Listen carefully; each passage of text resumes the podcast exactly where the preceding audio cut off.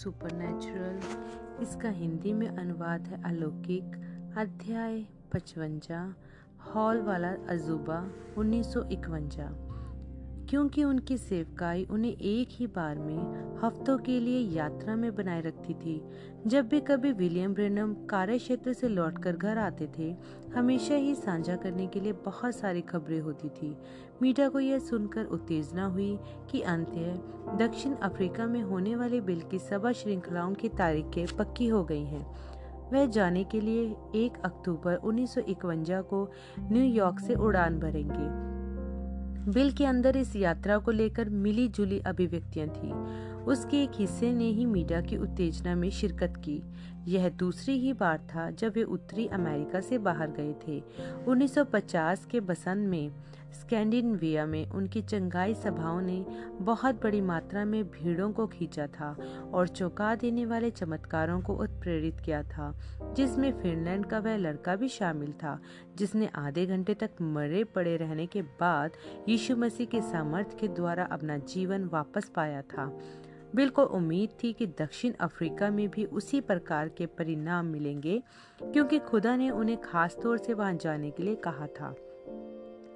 1950 की जनवरी में, जब बिल ह्यूस्टन, टेक्सास में सभाएँ कर रहे थे, तब उन्हें फ्लोरेंस नाइटगिल शर्लो की ओर से एक पत्र मिला था, जिसमें वह उनसे डरबन, दक्षिण अफ्रीका आकर उसके लिए प्रार्थना करने की मिन्नत कर रही थी। पेट का कैंसर उसे धीमे धीमे भूखा मारे डाला जा रहा था। उस पत्र के साथ कुमारी शर्लो ने हवाई जहाज़ का एक टिकट और अपनी एक तस्वीर भी साथ में भेजी थी, जिसमें एक इतनी दुबली पतली स्त्री थी कि वह एक मिसी मम्मी के समान दिखाई देती थी। बिल को बहुत अफसोस हुआ था कि वह उड़ान से उसके पास जा नहीं सकते थे। यह असंभव था, क्योंकि वह जल्दी ही स्कैंडिनविया की सभा श्रृंखला के लिए निकलने वाले थे। उसकी तस्वीर ने उन्हें दया भाव से इस कदर भर दिया था कि उन्हें प्रार्थना की। खुदा, यदि आप चाहते हैं कि मैं दक्षिण अफ्रीका भी जाऊँ तो फिर इस स्त्री को चंगा कर दीजिए। बिल के आश्चर्य की सीमा न रही, जब फ्लोरेंस नाइटगिल शर्लो ने पूरा का पूरा एक व्यक्तिगत जहाज़ ही किराए पर लिया और उनसे मुलाकात करने के लिए उड़कर इंग्लैंड आ गई थी। वहाँ पर 1950 में एक कोहरे से भरी अप्रैल की सुबह खुदा ने उसे आश्चर्यजनक रीति से चंगा कर दिया। नतीजतन बिल समझ गए कि खुदा चाहते हैं कि वह डरबन दक्षिण अफ्रीका जाएँ और वे अपेक्षा कर रहे थे कि खुदा उस देश में भी महान कामों को करेंगे। उसी समय वह थोड़े आशंकित भी थे। पिछली शरत में जब वह श्री पोर्ट लुजियाना में थे पवित्र आत्मा उन पर आया और उन्होंने यह भविष्यवाणी की कि शैतान उनके लिए दक्षिण अफ्रीका में एक फंदा लगा रहा है। बिल सोचते रहे थे कि वह किस किस्म का फंदा होगा। उनकी कल्पना में विचार आए थे कि हो सकता है कि तांत्रिक लोग यीशु मसीह की ताकत को ललकारेंगे। यह तो किसी खास फंदे जैसा लगता नहीं था क्या किसी और किस्म का फंदा अफ्रीका में उनका इंतज़ार कर रहा था, जिसकी वह कल्पना भी नहीं कर पा रहे थे। उसके विषय में सोचकर वह असहज हो गए थे। अच्छी खबर के साथ साथ मीडा के पास सुनाने को एक बुरी खबर भी थी। बिल के मित्र विलियम हॉल मृत्युशय पर थे। निश्चय ही बाय हॉल नहीं हो सकते, बिल ने अचंबे से बोला। विलियम हॉल 11 वर्ष पहले मिलटाउन इंडियाना में हुई बेदारी सभा श्रृंखला के समय उनके द्वारा परिवर्तित पहले व्यक्ति थे। आगे चलकर वही मिल टाउन बैप्टिस्ट चर्च के पास्टर भी बन गए थे। हाँ मीरा ने कहा, उन्हें लीवर का कैंसर है। डॉक्टर डिलमैन ने बताया कि वे ज़्यादा समय अब ज़िंदा नहीं रह पाएँगे। वे उन्हें न्यू एल्बनी ले आए हैं और वह अपनी बहन के घर पर हैं। वे आपको बुला रहे हैं। अच्छा तो चलो चलते हैं और अभी ही उनसे जाकर मिलते हैं। जब वह घर पहुँचे, बिल यह देखकर चौंक गए कि कितने दुबले और भयंकर हाल में उनके मित्र दिखाई पड़ रहे थे। उस आदमी की खाल कद्दू की तरह पीली पड़ चुकी थी। बिल ने पूछा, यह सब क्या मामला है भाई हाल? विलियम हाल को बोलने के लिए परिश्रम करना पड़ा। भाई प्रणम, डॉक्टर लोग वह सब कुछ कर चुके हैं जो वह कर सकते थे। मुझे लगता है कि यदि खुदा ही कोई चमत्कार ना करे तो यह मेरी यात्रा का अंत है। बिल ने अपने पुराने मित्र के लिए प्रार्थना की। जब बिल और मीडा वहाँ से रवाना हो रहे थे, श्रीमती हॉल घर के बाहर तक उनके साथ साथ आई। उन्होंने पूछा, भाई ब्रनम क्या कुछ भी और नहीं है जो आप उनके लिए और कर सकते हो? मुझे माफ़ करे बहन हॉल, लेकिन एकमात्र चीज़ जो मैं कर सकता हूँ वह प्रार्थना ही है। उन्होंने एक दूरी में देखते हुए बुदबुदाया, शायद कोई और, डॉक्टर? डॉक्टर, उस मामले में प्रचारकों जैसे ही होते हैं? बिल ने कहा, आपको उनमें भरोसा होना चाहिए, नहीं तो वे आपकी मदद नहीं कर सकते। निश्चय ही, मेरा एक बहुत अच्छा मित्र डॉक्टर सैम अडायर भी है, जहाँ तक चिकित्सा विज्ञान की बात है, मेरा, मेरे ख्याल से वह सबसे अच्छा है। श्रीमती हॉल ने अपनी निगाहों को वापस बिल पर केंद्रित किया। मैं सोच रही थी कि यदि आपकी यह मित्र, डॉक्टर अडायर, एक बार मेरे पति की जाँच कर लेते। बिल ने कहा, मैं बात करता हूँ। जब बिल ने उन्हें फ़ोन किया, डॉक्टर अडायर ने कहा, बिली मैं फ़ौरन ही अस्पताल जाता हूँ और लैब की रिपोर्ट देखता हूँ। वह मुझे वह सब बता देंगे जो मुझे जानने की ज़रूरत है। बाद में उस सुबह डॉक्टर अडायर ने पलट कर फ़ोन किया। मैंने लैब की जाँच रिपोर्ट पढ़ ली है। उस व्यक्ति का लिवर का कैंसर है। इस किस्म की कैंसर का ना तो ऑपरेशन कर सकते हैं, ना ही इलाज हो सकता है। उनका मरना निश्चित है। का क्या कोई विशेषज्ञ नहीं है जिसके पास आप उन्हें भेज सको? बिल ने पूछा। अच्छा हम उन्हें डॉक्टर एबल के पास भेज सकते हैं, जो लुजियाना में है। वह देश भर के सबसे अच्छे कैंसर विशेषज्ञों में से एक है। डूबते को तिनके का सहारा। श्रीमती हॉल ने एक एंबुलेंस को किराए पर लिया, ताकि अपने पति को ओयो नदी के पार डॉक्टर एबल के क्लिनिक ले जाए। उस शाम को एक और पुराने मित्र, न्यू एल्बनी में मेन स्ट्रीट मेथोडिस्ट चर्च के पास्टर जॉनसन ने बिल को एक आग्रह करने के लिए टेलीफोन किया। भाई ब्रनम क्या आप मेरे लिए एक दो सभाएँ कर सकते हैं? यदि आप करेंगे तो मुझे बहुत खुशी होगी। मैं बीमारों के लिए प्रार्थना नहीं करना चाहता हूँ, भाई जॉनसन। जब मैं घर पर होता हूँ तो थोड़ा आराम करने का और उससे थोड़ा दूर रहने का प्रयास करता हूँ, क्योंकि जब हृदयों की परख चालू होती है, यह मुझे बुरी तरह थका देता है। तो आकर मेरे लिए प्रचार ही कर दीजिए, बस मुझे एक रात दे दीजिए। मैं वायदा करता हूँ कि मैं आपसे बीमारों के लिए प्रार्थना करने को नहीं कहूँगा। ठीक है भाई जॉनसन, किस रात को आप चाहेंगे कि मैं वहाँ आऊँ? बुधवार रात एकदम बढ़िया रहेगी। क्योंकि रेवरेंड जॉनसन ने इस सभा का प्रचार बुधवार सुबह के अपने रेडियो प्रसारण के दौरान ही कर दिया था।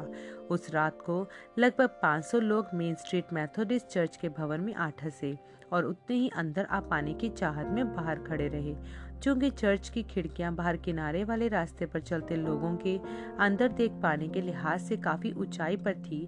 एक डीकर ने खिड़कियों पर लाउड स्पीकर लगा दिए थे ताकि वे लोग कम से कम प्रचार को सुन पाए।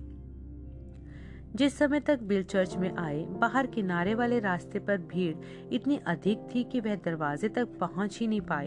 एक ढिक्कर ने उन्हें भवन की पीछे वाली गली की ओर दिशा दिखाई, जहाँ एक दूसरा आदमी खुली खिड़की से नीचे लटका बिल की कलाइयों को पकड़ कर खींचा और उठाकर अंदर ले गए। उस रात को जब वह प्रचार कर रहे थे, बिल ने कहा आप शराब पीने के कारण नर्क नहीं जाते हैं। आप इसलिए नर्क नहीं जाते हैं कि आपने सिगरेट पी है या तंबाकू चबाया है। आप इसलिए नर्क नहीं जाते हैं क्योंकि आपने झूठ बोला, बेईमानी की या चोरी की है। आप इसलिए नर्क में नहीं जाते हैं क्योंकि आपने व्यभिचार किया है। अचानक से एक मेथोडिस्ट माँ उछलकर अपने पैरों पर खड़ी हो गई और उन्हें बीच में ही रोककर बोली रेवरेंड ब्रनम मैं इसका विरोध करती हूँ। यह सब चीज़ें तो पाप है। यदि आप इन चीज़ों के लिए नरक में नहीं जाते हो तो फिर नरक में जाते ही क्यों हो? आप नरक में जाते हो क्योंकि आप खुदा के वचन पर विश्वास नहीं करते। एकमात्र पाप जिसे खुदा दोषी ठहराते हैं, वह है अविश्वास का गुनाह।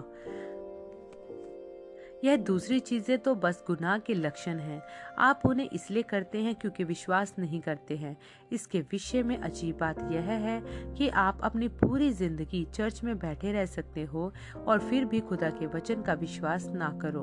बाइबल कहती है कि जो कोई यीशु मसीह में विश्वास करता है और बपतिस्मा लेता है, वह बचाया जाएगा, पर जो विश्वास नहीं करता, वह दोषी ठहर चुका। मरकुस सोलह की सोलह यहुना तीन की अठारह। यीशु ने कहा जो मेरा वचन सुनकर मेरे भेजने वाले की प्रतीति करता है अनंत जीवन उसका है और उस पर दंड की आज्ञा नहीं होगी। यहुना पाँच की चौबीस। यदि आप वाकई में विश्वास करते हैं कि यीशु मसीह खुदा के पुत्र हैं, तो आप फिर से वही गुनाह से भरी हुई ज़िंदगी नहीं जी सकते जो आप जी, तब जीते थे जब आपकी मुलाकात उससे नहीं हुई थी। सभा के समाप्त होने के पश्चात रेवरेंड जॉनसन ने कहा, भाई ब्रनम, मैं जानता हूँ कि मैंने आपसे वायदा किया था कि मैं आपसे किसी भी बीमार व्यक्ति के लिए प्रार्थना करने को नहीं कहूँगा, लेकिन संडे स्कूल की शिक्षिका को मदद की ज़रूरत है। उनका नाम है श्रीमती शेन वह एक बहुत अच्छी स्त्री हैं। मेरे सबसे विश्वास योग्य सदस्यों में से एक लेकिन वह मानसिक रोगी है। वह दस वर्षों से लुइसविल में एक मस्तिष्क रोग से विशेषज्ञ के पास जा रही हैं, लेकिन इससे उन्हें कोई फ़ायदा नहीं मिला है। कई सारे विश्वास द्वारा चंगाई वालों ने भी उनके लिए प्रार्थना की है। पर किसी चीज़ से उनकी मदद नहीं हो सकी है। वे अभी भी बहुत भयानक अवस्था में हैं। उनकी नाड़ियों का हाल बुरा है। क्या आप बस उन पर अपने हाथ रखकर खुदा से उनके लिए आशीष मांग लेंगे? ठीक है, मैं उनसे कहाँ मिल सकता हूँ? मैंने उनसे कहा है कि वह तय खाने में जाने वाली सीढ़ियों के अंत पर इंतज़ार करे। रास्ते में रेवरन जॉनसन ने उनके बारे में वर्णन किया। बिल अपेक्षा कर रहे थे कि एक ऐसी स्त्री को देखने की, जिसे हाथों को बदन के साथ लपेट कर बांधे रखने वाली जैकेट में रखा गया हो। उसके बजाय, उनकी मुलाकात तो एक सुंदर स्त्री से हुई, जिसकी उम्र 30 से 40 के बीच के करीब रही होगी, और पहली नज़र में तो बिल्कुल सामान्य प्रतीत होती थी। हेलो भाई प्रणम वह बोली, आप कैसी हैं मैम? क्या आप ही वह मरीज़ हैं जिसके लिए मुझे प्रार्थना करनी है? जी हाँ मैं श्रीमती शेन हूँ। आप तो बीमार नज़र नहीं आती हैं। मैं असल में बीमार नहीं हूँ। मैं नहीं जानती कि मेरे साथ क्या समस्या है। मैं बस अपने ऊपर नियंत्रण नहीं रख पाती हूँ। कभी कभी मुझे लगता है कि मेरा दिमाग खराब हो गया है, मैं पागल हो गई हूँ।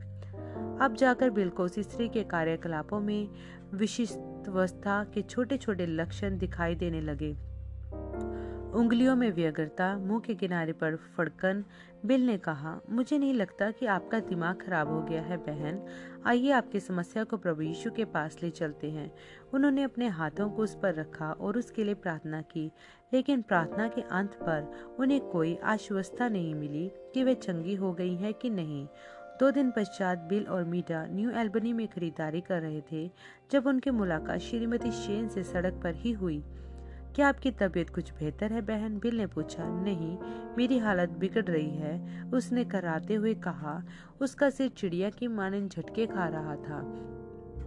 जब उसकी निगाहें सड़क पर एक चीज़ से दूसरी चीज़ पर आगे पीछे जाती थी, तब वह मृत्यु की हद तक डरी हुई प्रतीत होती थी। जैसे कि उसे हर पल यह डर लग रहा हो कि किसी भी पल उस पर हमला हो सकता है। भाई ब्रनम मैं न्यू एल्बनी से बाहर नहीं जा सकती हूँ, क्योंकि यदि मैं गई तो मैं जानती हूँ कि कोई चीज़ मुझ पर आ पड़ेगी। मुझे वाकई में लगता है कि मैं पागल हो गई हूँ। मुझे तो ऐसा नहीं लगता है बहन कि आप एक मसीही हैं जो गुनाह से ऊपर जी रही हैं।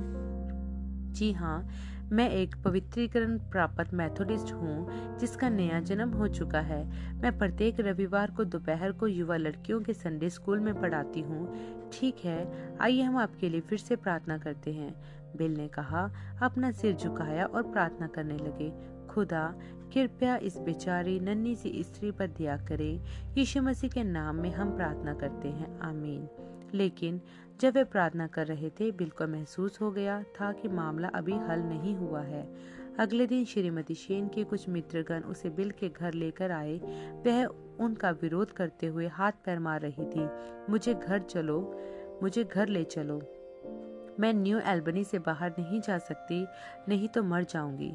जब बिल ने उससे बात करने का प्रयास किया वह इसी बात को बड़बड़ाती रही कि वह किस तरह से किसी हालत में न्यू एल्बनी से बाहर नहीं जा सकती, नहीं तो धरती मुँह खोलकर उसे निगल लेगी।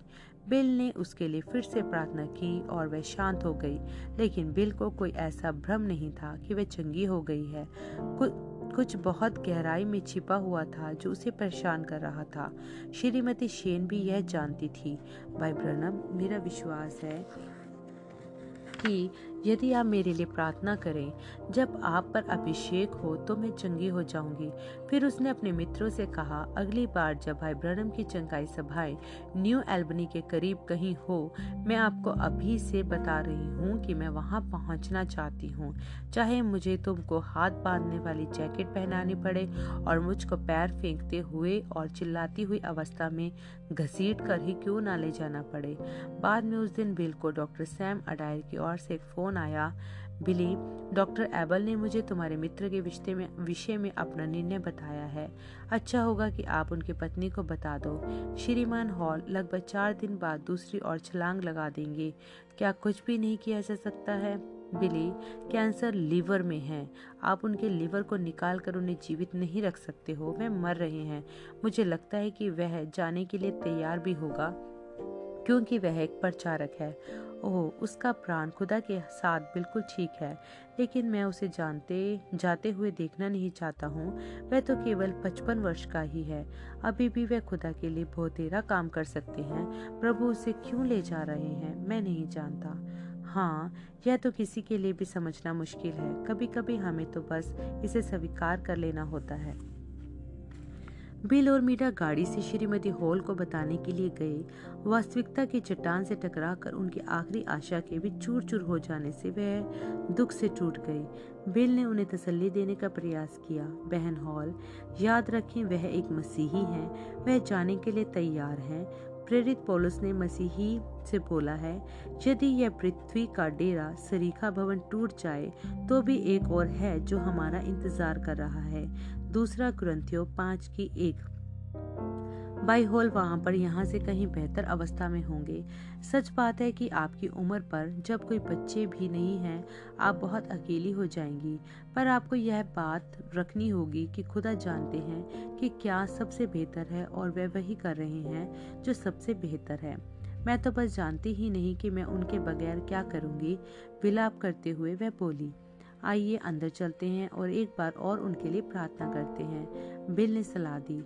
विलियम हॉल हफ़्ते भर से ऐसी हालत में थे, जिसमें वह होश में आते और फिर जाते रहते थे।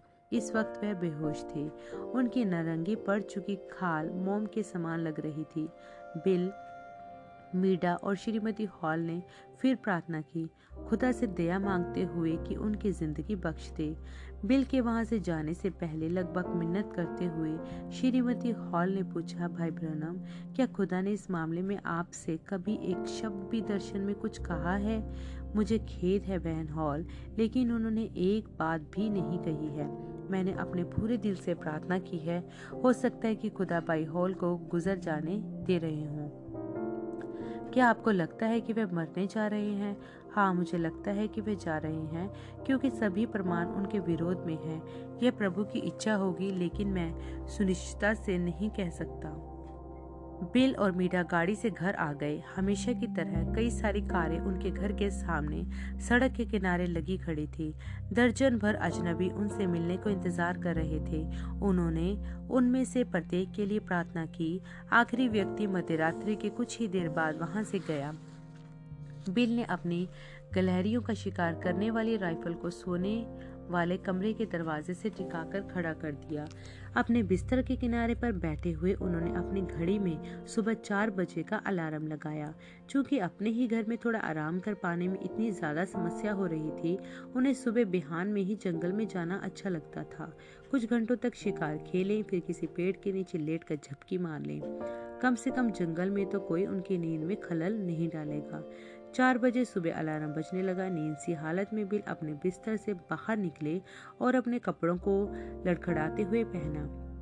अपनी खिड़की पर पड़े पर्दों के बीच की जगह में उंगली घुसाकर उन्होंने उसे पर्याप्त मोड़ा कि बाहर झाँक कर देख सकें।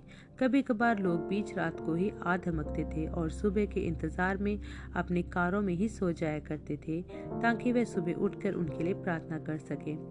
इस सुबह बाहर का अहाता बिल्कुल खाली था, जिसका मतलब था कि बिना देरी के शिकार पर निकल सकते हैं। अपनी ज़ीरो पॉइंट बाई राइफल उठाकर उन्होंने हाल ही की बत्ती जलाई और अपनी आँखों से नींद को मल कर निकलते हुए गुसल खाने की ओर जाने लगे। हॉल से होकर आधे रास्ते पहुंचकर उन्होंने हल्के हरे रंग के सेब को देखा, जो कि दीवार पर लटका हुआ सा प्रतीत हो रहा था।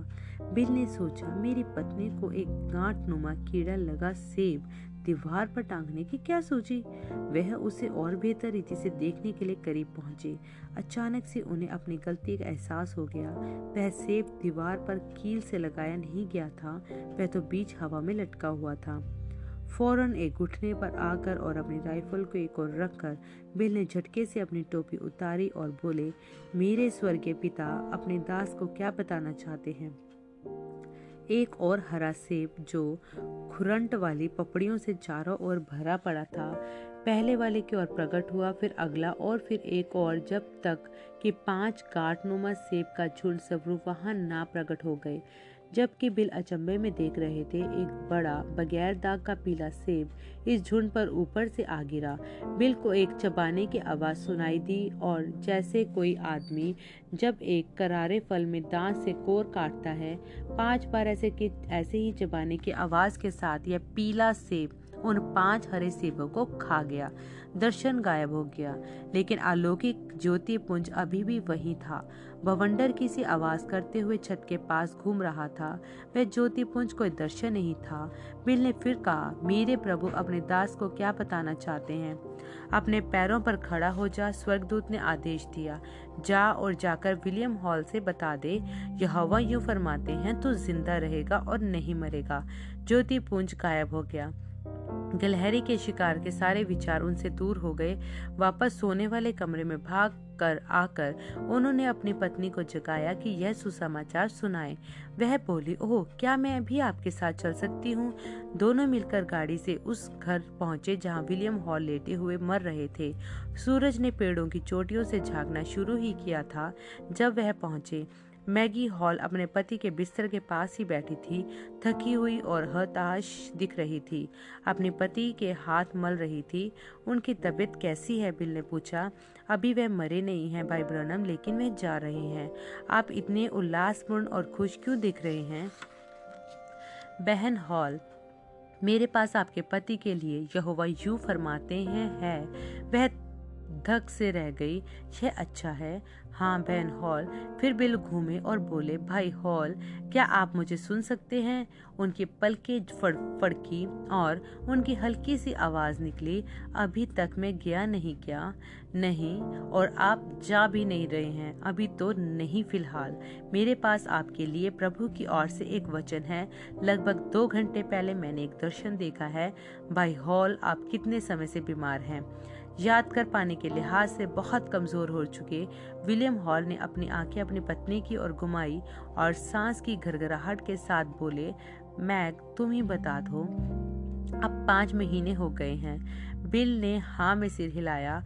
मैंने भी यही सोचा था। इस सुबह बिहान में मुझे दर्शन में दिखाई दिया कि एक बड़े पीले सेब ने पाँच छोटे हरे कीड़ा खाए सेबों को निगल लिया है।